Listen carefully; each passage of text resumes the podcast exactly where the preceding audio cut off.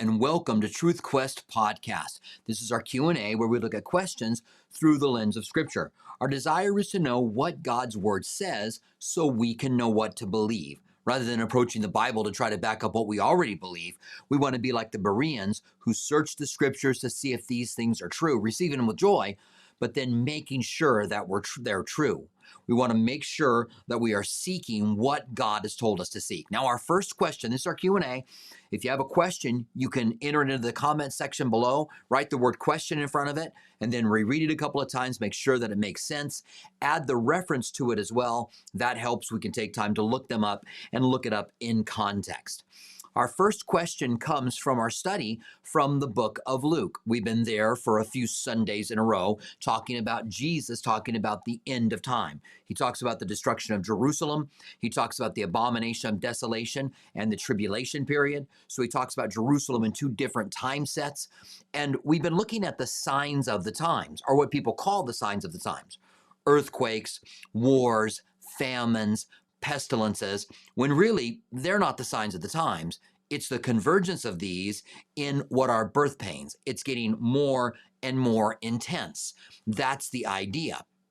And in this study, on a few occasions, I've talked about staying away from the over sensationalized stuff that's out there people setting dates, people telling you that this particular sign is a sign of the end. You know, we got a blood moon coming. That's the sign of the end. Or we got a triad of blood moons coming. That is the end. And the end's going to happen by sept- in September during the Feast of the Trumpets. It's a two day feast. No one can know the day or the hour, but we know the two days that Jesus is going to come back again.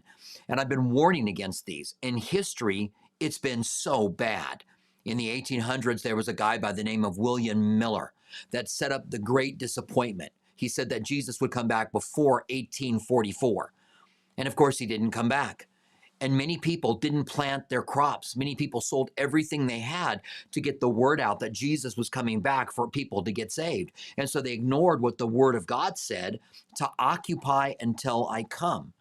And that's the danger of sensationalizing the return of Jesus Christ you cause people to begin to believe that things aren't going to go on past that time. And what if you're wrong? What are the consequences? What happens in people's lives if you are wrong? We are to know the signs of the times. Jesus gave us signs so that we would know what the end of the age is like. The Bible tells us that lawlessness will increase, that the love of many will grow cold, that there will be many false teachers, the doctrines of demons. We know that there will be a convergence of all of these different things, famines and pestilence and earthquakes, which seems to take place. So, knowing that we're at the end, we look up because our redemption draws nigh. But we occupy, do the work we're supposed to do. And what if this is a birth pain that passes and then we have another 50 years?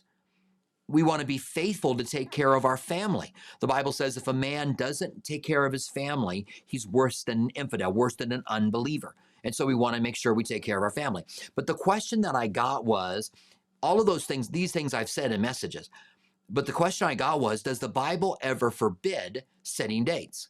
In other words, for these people that are doing these things, does the Bible ever tell them that it's wrong? And I want to show you a passage out of the book of Luke. And this is in the very beginning where we were studying. And, and this is where, well, let's just read it. And I'll, I'll show you this passage that does tell us not to listen to people that say that Jesus is going to come back very soon. Look, look at verse 7. So they asked him, saying, Teacher, when will these things be? And what will be the, what will be, and what sign will there be when these things are about to take place? And he said, Take heed that no one deceive you there's going to be a lot of deceptions over the last days.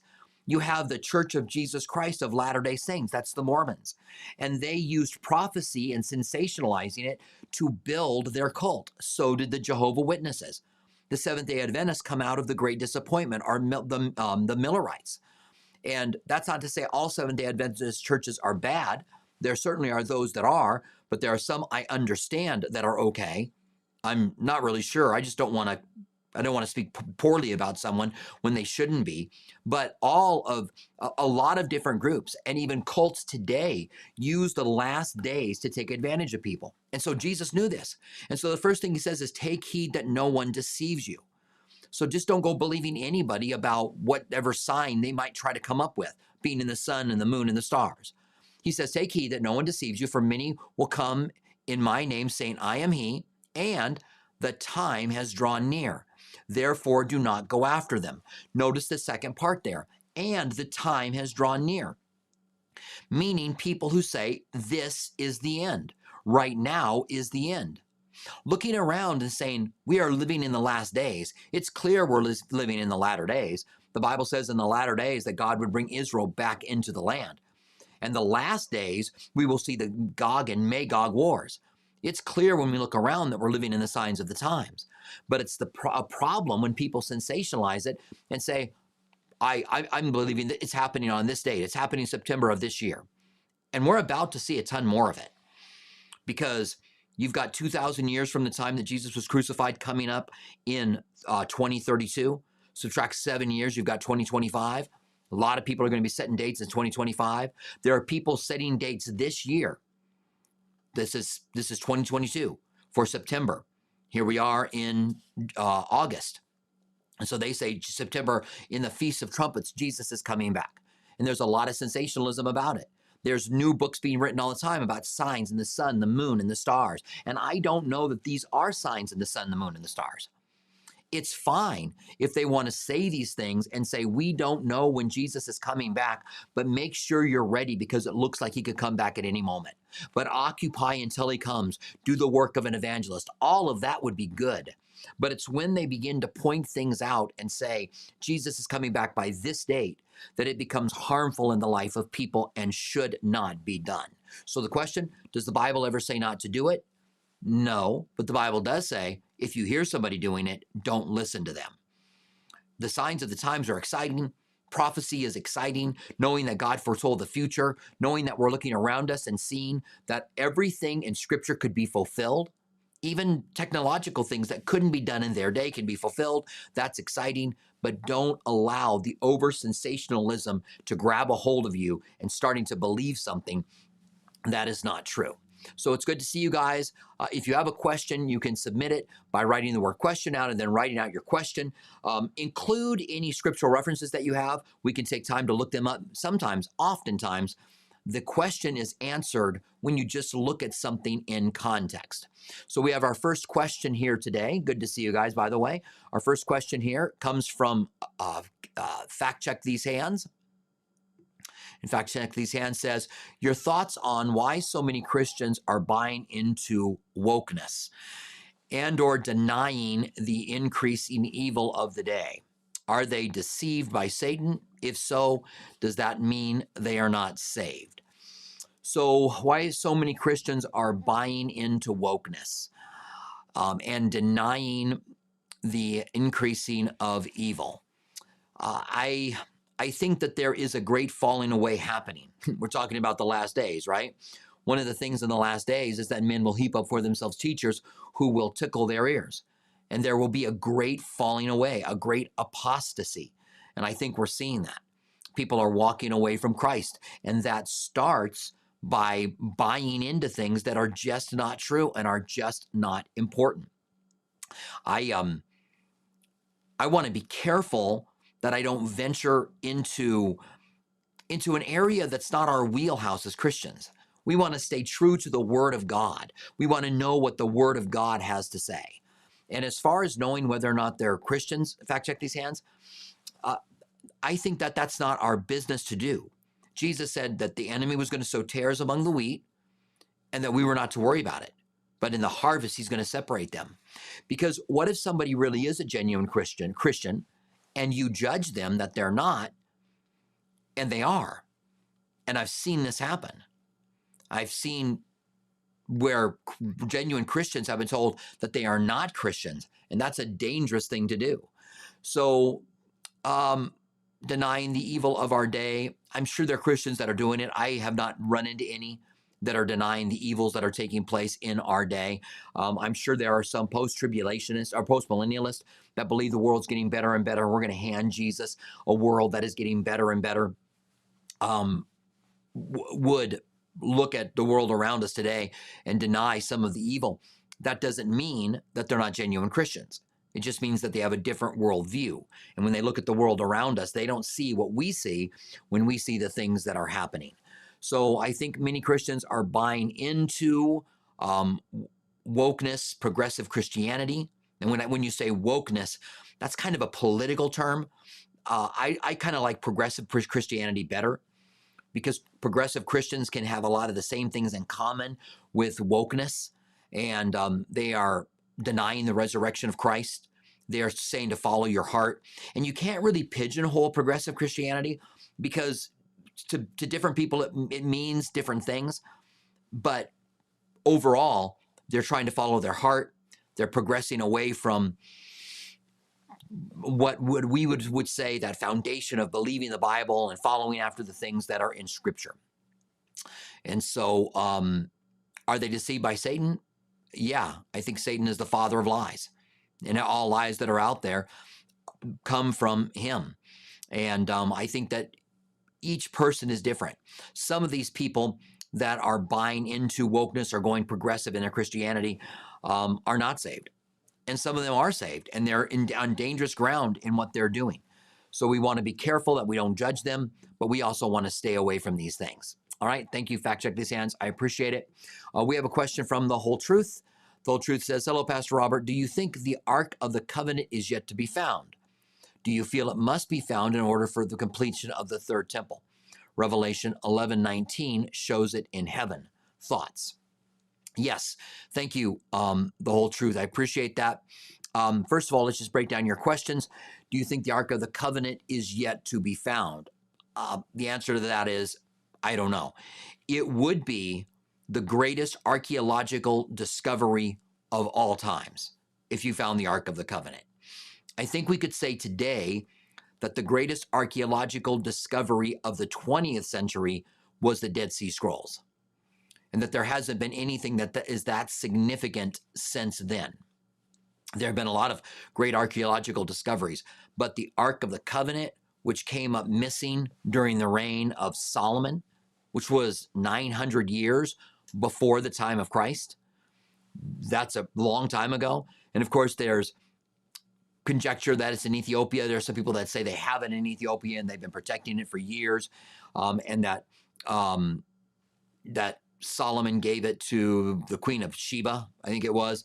And I don't know whether that's true. Uh, and of course, we don't know whether the Ark of the Covenant will be found. There's nothing in the Bible that tells us that it has to be found for the temple to be rebuilt. Remember, if it disappeared during the days of Solomon, it disappeared out of the first temple. Then you had the second temple, which was rebuilt by Ezra and Zerubbabel. Nehemiah rebuilt the walls. And then you had the third temple, which was Herod's temple, which was really a remodeling of the second temple that was built. But they didn't have the Ark of the Covenant for the temple built by Ezra, nor the remodeling for um, for Herod. And so you can rebuild the temple without the Ark of the Covenant.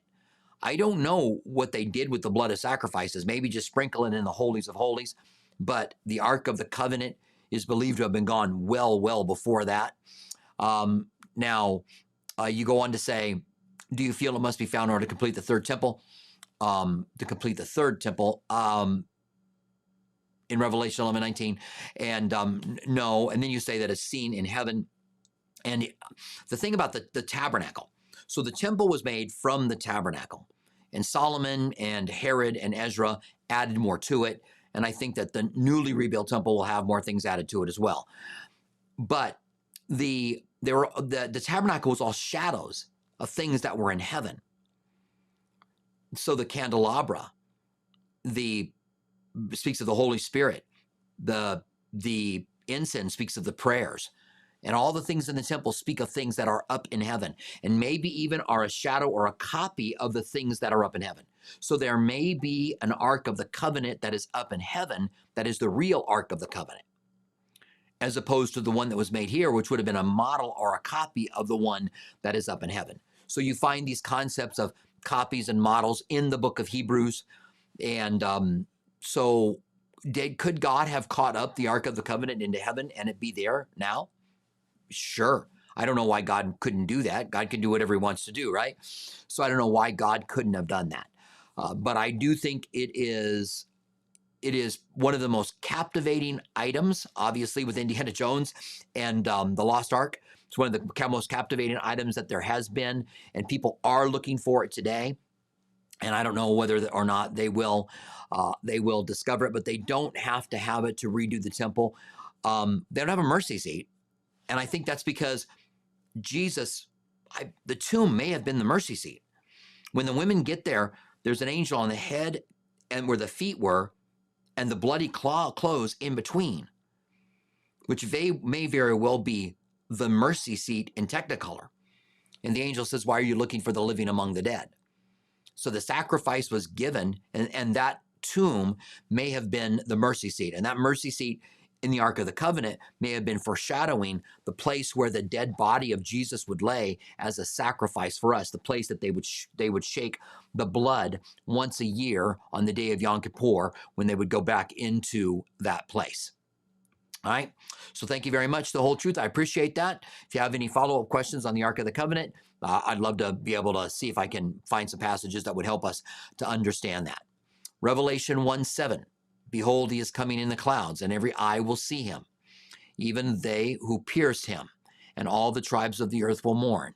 How well does this fit Zechariah 12:10? All right, um, this is Psych Man. Good to see you.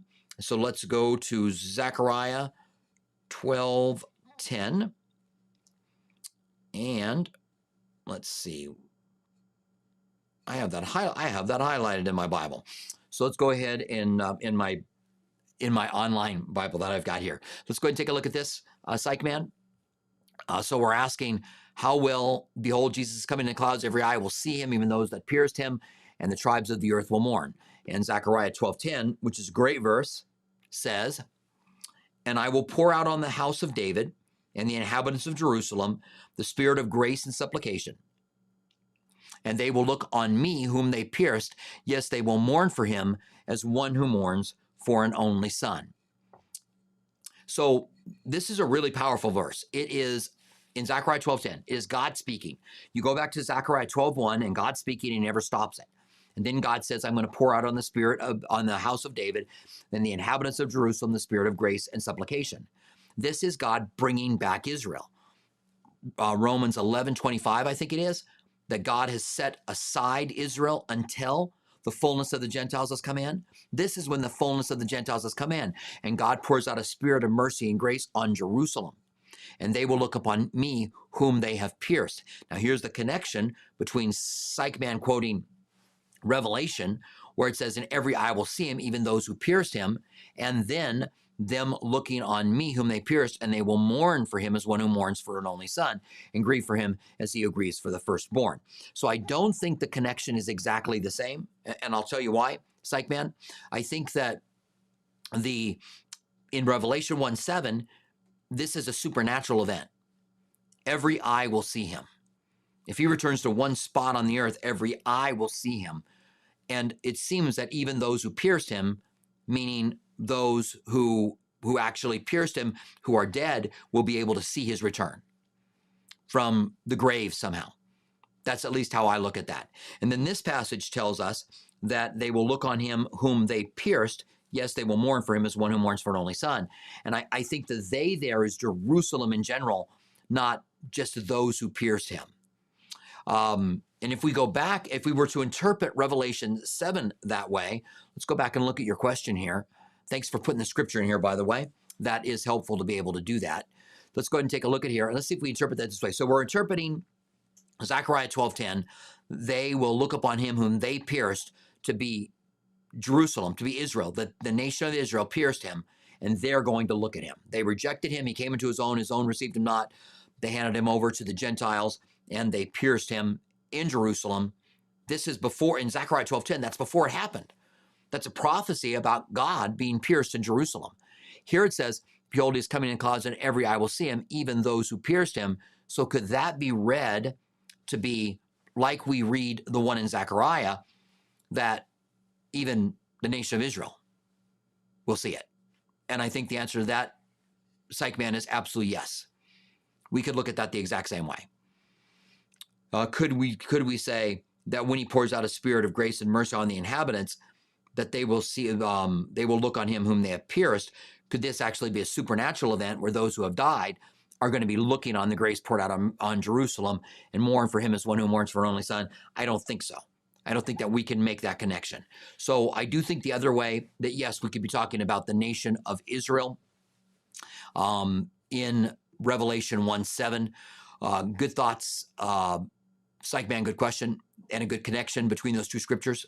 Um, I've never made that connection before. Good stuff. All right, so we have a, a question here from Jari. Jari says, Question Adam and Eve were given the terrestrial kingdom. Will angels rule and reign the heavens and the celestial kingdom? In the new heaven and the new earth in the millennial kingdom, thank you. So, not sure. Um, let's just talk about this for a minute, Jari. Let's just kind of talk our way through this. So, we know that God created Adam and Eve. And I got to get this to a different spot. Okay. We know God created Adam and Eve and then gave them dominion over the earth so that God wanted to rule with them. It is interesting that in the millennium, we are ruling and reigning with Christ. So we will rule with him. It's like God wanted that to be done. And so God now fulfills that through us ruling and reigning with Christ. And I think that's very powerful. God wanted to share dominion or ruling with mankind. And that's pretty powerful. And one day he will. And, and what is the passage that says that we are a kingdom of, uh, we are a kingdom of priests, or uh, God's holy nation, a royal priesthood, so that even in the spiritual realm, we are priests. A priest stands between people and God. And I think that this is male and female as well. Now, uh, Dr. I think it's Heisler, it might be Heiser, Heisler, I think it is, uh, who has done most of the work on the heavenly council. That there is a heaven, that there is a heavenly council, and he does this out of Ezekiel. He also says Psalm um, that Genesis 1, 25 and 26, let us create man in our own image is the heavenly council. There are certainly passages that talk about a council that seems like God has already established to rule the heavens. Like God created angels as celestial beings and gave them power to rule with him. And that there is this, this celestial angelic council that rules with God. I, there are things that I agree and disagree with that on. There, there are things that I would look at and go, I don't think that's what that's talking about that. I mean, I think Genesis 25 and 26 can be a heavenly council because it says, let us make man in our own image. And unless this heavenly council is creating, which we know that all things were made by Christ and without him nothing was made, then that can't be the council because we were made male and female in the image of God. And that has to be God creating it. So God, that's the complexity of God in Genesis 1 25 and 26. Let us make man in our own image. So he created them in his image, male and female, which is a pretty amazing passage, right? That talks about uh, God, uh, let us, who's the us there? The Father, the Son, and the Holy Spirit working together to create man. And so then angels are created and they're created and they're created to rule in the celestial kingdom. Part of them fell, all of mankind fell. And so Satan is the God of this world, the Bible says, but only a third of the angels fell. At least that's what we believe it means when the tail swiped away a third of the heavens, which left other angels to rule. So angels have been ruling with God in the celestial kingdom this entire time. What does God want to accomplish with that? And is there any reason for us to think that in the celestial world of angels, that they wouldn't be ruling and reigning as well during the millennium kingdom? I don't have any reason to believe that they wouldn't be. So, yeah, I think they, they might have. But this whole idea of a celestial council and God wanting mankind to rule with him, and that you and I were created to rule with God. And think about what was given up then. If that's the case, what was given up was us being able to rule with God. And for what? For sin? For the uh, lust of the eyes? The lust of the flesh and the pride of life, so much was given up that will be restored, I believe, during that millennial period. So, um, thank you very much, Jari. I, I appreciate that question. Uh, and um, we have a follow up, I think, on fact check these hands, maybe. Please clarify which believers are in the millennium kingdom. Is it every believer throughout history or just those who are raptured and mortal believers who survive the tribulation? Thanks. All right, back to hands. Um, I'll do that. Um, the people who are populating the earth, who are alive during those days, that seem to live extra long lives and that populate the earth until Satan is released. And then there is this another Gog and Magog war, which may be a type of war rather than the leaders of that war. So, in other words, it doesn't have to be the same. They could be titles like kings. So, Gog and Magog could be titles like kings. And so, it's not the same as the war at the end of the world against Israel, but at the end of the millennium, there's another Gog and Magog war by Gentiles who populated the earth. So there are Gentiles who survive the tribulation period, just a few of them, but they populate the earth for a thousand years. Then there are Jews that are alive and are gathered at the end of Matthew 24 from the four corners of the earth. That's not the rapture of the church in Matthew 24 because Jesus comes in the clouds. There's a resurrection, and we are caught up to meet with the Lord in the air and forever be, forever be with the Lord. In Matthew 24, 29 through 31, Jesus comes back to the earth and then he sends his angels to gather together the elect, the survivors, Christians and Jews, and bring them back to earth. Not, they are not caught up in the clouds, but they are gathered together on earth where Jesus is uh, there. And so they're the ones who live out the millennium. You and I, and every Christian believer, is ruling and reigning with Christ. We are resurrected throughout all, all of time. Will there be enough for every Christian to do? I'm, I'm quite sure. We'll have it all figured out. So the people who survive the tribulation are multiplying the earth. You and I are resurrected, and in our resurrected, incorruptible, immortal bodies, and we're serving alongside of Jesus. And the rest of the dead has not been resurrected yet. And they will be resurrected in what is called the second death at the end of the book of Revelation. All right. So hopefully that is helpful um, when it comes to what exactly is taking place during the millennium. Fact check these hands. I appreciate that. Uh, we have a question from Kimberly, Empress Kimberly. Good to see you. She says, Hi, Pastor. Hope all is well. Thank you. I appreciate that. Hope all is well is gone with you. As, I hope everything's well with you as well. I'm giving up trying to figure out things pre trib, post trib, dispensationals, amillennials, kingdom, now, ah. Can you help sort all of this stuff out? I can tell you what I believe and why I believe it. And this question could take the remainder of our Q&A time. Um, all right, so let's just take it, let's just break it down. And I'm just kidding about that. We'll be able to go fairly quickly through this. Um, so you said you're giving up trying to figure out pre-trib and then um, dispensationals, millennial kingdom now. Can I help? So I believe, so we're talking about the pre trib rapture, first of all. So you have the millennium, and we believe that Jesus is coming back to rule and reign for a thousand years in a literal moment, uh, in a literal millennium, a thousand year reign of Christ. He fulfills his promises to Israel during those days. He fulfills all the Old Testament promises of the earth being restored. Uh, we may rule and reign with him. In a fulfillment of what he did when he gave dominion to men and women on the earth, right? All things we've talked about so far. And then there's a tribulation period a time that is worse than anything this world is ever going to see or will ever see that's going to happen right before the millennium. And the rapture of the church happens right before the tribulation or sometime before the tribulation. And I believe that. And, and here's why I believe it Jesus said, You don't know when I'm coming back, so be ready. If it happened in the middle or two thirds of the way through or at the end of the tribulation period, we would know it was going to happen but we don't know when it's going to happen. And so it could happen at any moment, which means that Jesus wanted us to live throughout all generations in the imminent return of Christ, that it could happen at any moment.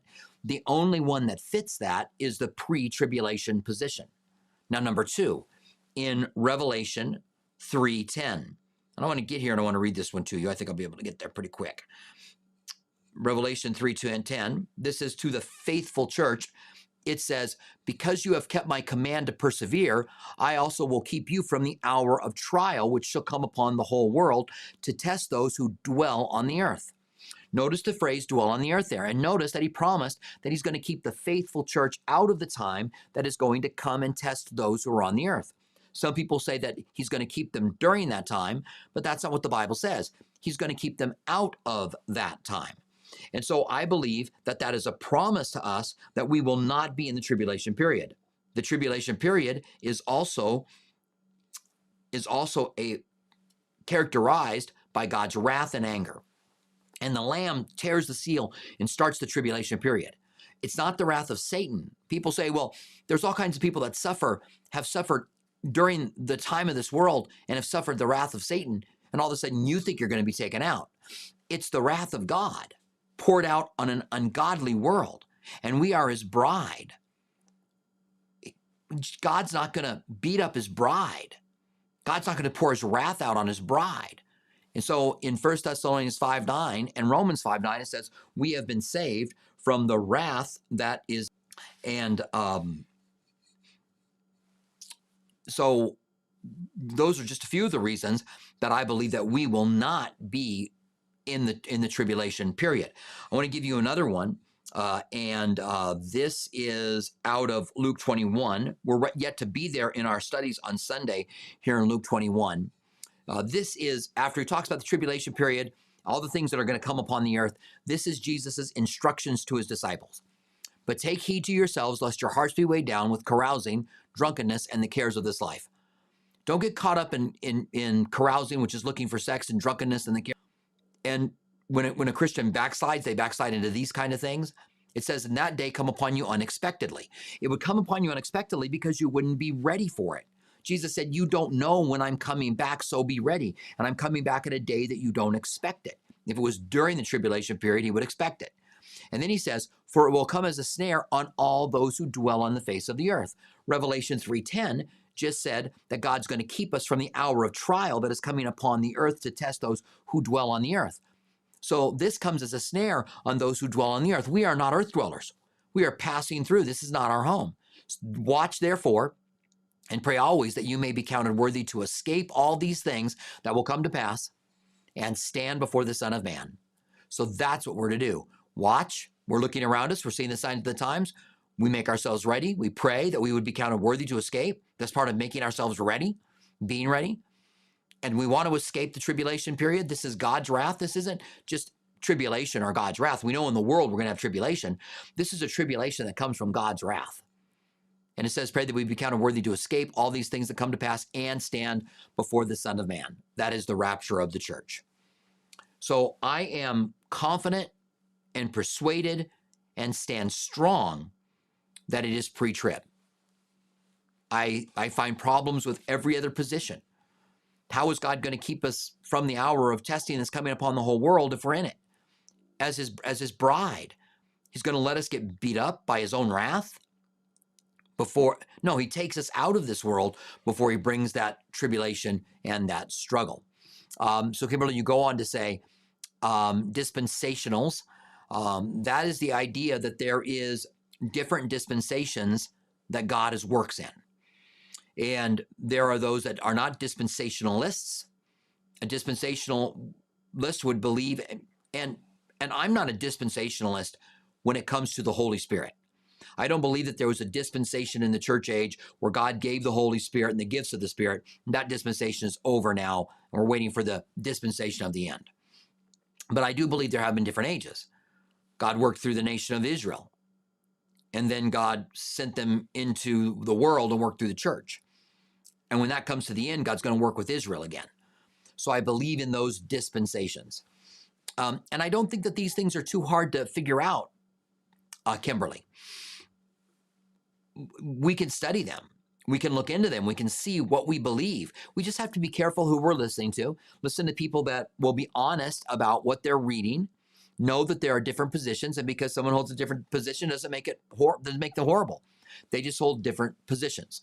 Amillennialism, uh, millennialism is a position that was founded while Israel was not a nation, and so amillennialists will deny that God is working with Israel again. I find that problematic because Israel is a nation today. Just like the Bible predicted. The Bible said they would become a nation in a day, it happened. said that God would bring them back into the land, restore the land. It happened. And so all, all, millennialism says that this is the millennium. From the time Christ is resurrected until Jesus comes back, that's the millennium. And it's just, and Revelation, the book of Revelation, and all the things that talk about the last days is what people face throughout the millennium. But the millennium is a time where Satan is bound, and it's a time of peace. We are not living in a time of peace, and Satan isn't. Ba- if, if someone said, if Satan's bound, he's in a long chain. So I'm premillennial. I believe that Jesus will reign and rule for a literal uh, thousand years. And um, I hope that that helps a little bit, Kimberly. I am strong on on all of these things that you've asked about. Um, if I'm not, I'll tell you. Well, I, I tell you that when it comes to once saved, always saved, that I'm not sure, but I lean towards once saved, always saved.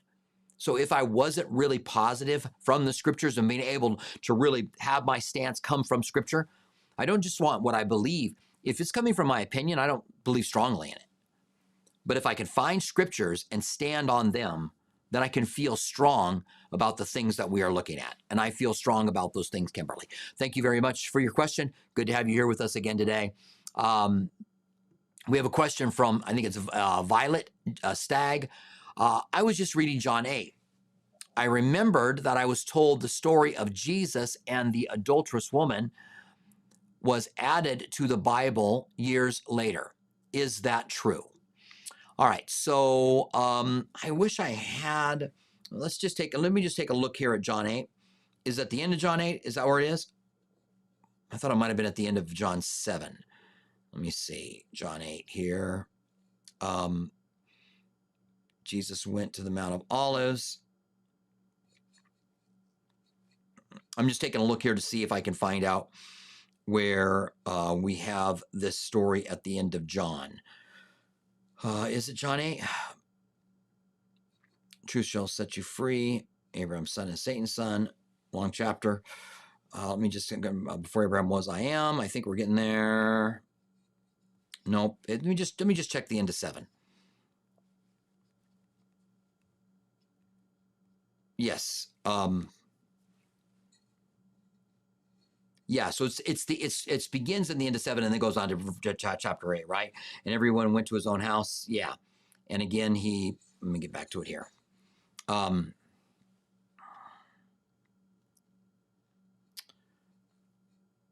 all right, yeah. Let me let me just put this up on screen and let's um let's read this a little bit um here. Violet Stag, uh, violent violent Violet Stag. Um, but now Jesus went to the Mount of Olives. Now, early in the morning, he came again to the temple, and all the people came to him, and he sat down and taught them. Then the scribes and Pharisees brought a woman caught in the act of adultery. And when they had sat her in the midst of him, she said, Teacher, this woman was caught in, uh, in adultery in the very act. Now, Moses in the law commanded us that such should be stoned. But what do you say? This, he said, testing them that they might have something with which to accuse him. But Jesus stooped down, wrote on the ground with his finger, as though he had uh, he did not hear them. So when they continued to ask him, he raised himself up and said to them, He who is without sin among you, let him throw the first stone. And again he stooped down and wrote on the ground. We don't know what he wrote. And then those who heard it, being convicted in their conscience, went out one by one, beginning with the oldest, even to the least. And Jesus was left alone with the woman standing in the midst. And when Jesus raised himself up and saw no one but the woman, he said to her, Woman, where are your accusers? Or where are the accusers of yours? Uh, has no one condemned you? She said, No one, Lord. And he said, Neither do I condemn you. Go your way and sin no more. All right. So, Violet Stag, um, yes, this passage is a question. It almost undoubtedly should not be where it is in the book of John. That doesn't mean that it didn't happen. That doesn't mean that it's not part of scripture. It doesn't mean that someone didn't add it to a manuscript at a certain point in time and that it, that it could have happened. If um, there if you have a study Bible, you're going to look down on the study Bible and it's going to tell you that or it's going to put some some um, some Bibles do different things with the text, put it in quotes and give you some kind of an earmark on it. Uh, it may be that the story was somewhere else and was added to manuscripts to well round it out. I'm not ready to reject the account and to say that it's not from Jesus. In fact, I think we probably should take it as being from Christ. But the oldest and best manuscripts of John, as far as I understand it, do not have it in it. It is a problematic text. Doesn't mean it's not from Christ. It doesn't mean that it wasn't a tradition or written. It might not have been written by John. It may have been added later on. It may have been written by John and then added by someone later on. It's been a long time since I looked at the manuscript evidence for this to really, and I have chased it through before to see when it was added, what manuscripts had it, what manuscripts didn't add it, whether or not we could trust it. And although I can't remember all the details to that right now, I can tell you that my conclusion was that where we are at is that it's it shouldn't be where it's at in the book of John. At least it wasn't originally in the original manuscripts. But that doesn't mean it's not God's word, and it doesn't mean that we should reject it. Is it okay to question it? Is it okay to say, I'm not sure if that account happened? Sure. We, we receive our Bible through manuscripts and through manuscripts that are different. So different variants in manuscripts are, are not uncommon. And so textual criticism is the process by which you compare manuscripts to manuscripts to try to recreate what it was that the whole that that God had written down for us. And so we trust that that has happened. God's word says in Psalms 12, I think it's Psalms 12, uh, 6 and 7. Let me look this up for you really quick because I'd like you to see this verse. Uh, that talks about God preserving his word from generation to generation. Hey, it's another one I've got highlighted. Um, so let me just go and pull it to the screen for you. Uh, it says, uh, the words of the Lord are, are pure words like silver tried in a furnace on the earth, uh, purified seven times. You shall keep them, O Lord. You shall preserve them from generation to generation. So God promises that he will preserve his word from generation to generation. Does, does that mean that we don't have strong textual criticism evidence for the accuracy of the Bible? We have very strong textual criticism access. Remember, the Bible's not the only thing that has been recreated from manuscripts. We have a lot of different things that are that are done that way. And the Bible is one of the strongest. We have more manuscripts, we have better manuscripts, we have newer manuscripts than any of the other things that are out there. And so we can be really confident that what we have is the Word of God. And I think it's really important for us to understand that because we can be when when people act like, and I don't have my Bible here again, I put it out and get it ready for church on um, on, on, on Wednesday night and Saturday nights. Uh, but it, sometimes we think that we have the Bible like it just comes down from heaven like it is, a little ribbon hanging off of it, little Bible shaped thing, woo, and we get the Bible, forgetting that we got the Bible through manuscripts, and some of them discovered here recently. In, in the Old Testament, we had verification through the Dead Sea Scrolls. Th- these these were all amazing, and we have stronger manuscript evidence for the Bible than for anything else, and we ought to have confidence in that. And but there are passages that are questioned, and more than just that one. The end of Mark is questioned. The um, the uh, the uh, chapter sixteen at a certain point on there are other passages that are questioned whether or not they should have been in there. Um, what does that mean? I think it means we should be familiar with it. We should be aware as Christians. We should know what it says. And if someone says, well, I don't believe that the story of the woman caught in the act of adultery is in the Bible. Uh, okay. I'm hesitant to do that, but you can do that if you want to. I'm very aware at the problems it has in the earlier manuscripts but I'm not ready to say that it didn't happen. All right, so I, I hope that that is helpful. Um, Violet Stag, it, it, it speaks to the way we got our Bible and that we got it through manuscript evidence. And so many, we have over 6,000 Greek manuscripts now. And you can compare manuscript to manuscript. And you and we can make a tree out of them. This is what they do to be able to figure out what's the oldest and what's the best. And reconstructing our Bible has been so strong that it is actually used as an evidence. So if you want to read, um, let's see, if it's a, a case for faith, I think, and I also think um, evidence that demands a verdict. The the new version is really good. Covers manuscript evidence as an evidence for the Bible, not as as a way we got the Bible, but manuscript evidence and textual criticism as an evidence for for the scriptures that we got them from God and that we can trust them. So it is very powerful that God has entrusted it entrusted it with all of us. Is it possible that the story of the woman caught in the act of adultery didn't happen? Yeah, I guess that it is possible. Like I said, I'm not willing to go there, uh, and that's just me. I, I just look at the account, and I it very well could have happened, and somebody added it in later, or John wrote it, and it just wasn't added into the the book of John in the early manuscripts for whatever reason. Maybe it was in the original ones and um, was put back into it again. Remember, we don't have the originals of any of them. So uh, I really appreciate your question. It goes to something that's very important. I think every Christian should know how we got our Bible so that when someone brings up that there are discrepancies in the manuscripts, we ought to admit it. Yeah, there's there's literally thousands of them.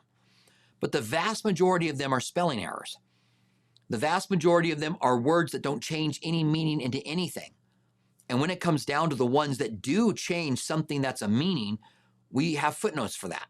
And we can take time to look them up and to see which one we would believe. Also, oftentimes, this is not the case for the woman caught in the act of adultery, but oftentimes there's other places in the Bible that the where we have a problem with it is clearly taught so that we can kind of go, yeah, this is okay. I understand. I'm gonna get. A, I um I understand what um that it says that here and that this is a problem in in texts, but over here it's not a problem, and it says the same thing. So a lot of where there are difficulties is cleared up by other places in Scripture. All right. So thank you very much, Violent Stag. I appreciate being able to spend some time uh, talking about that. I do love knowing how we got our Bible. There's also a book called um, How We Got Our Bible by Lightfoot. It's a small book, very readable, uh, and it's really powerful. It's really powerful to know where we got our Bible from and the way the Old Testament differs from the New Testament and the confirmations that we've had in the manuscripts over the years.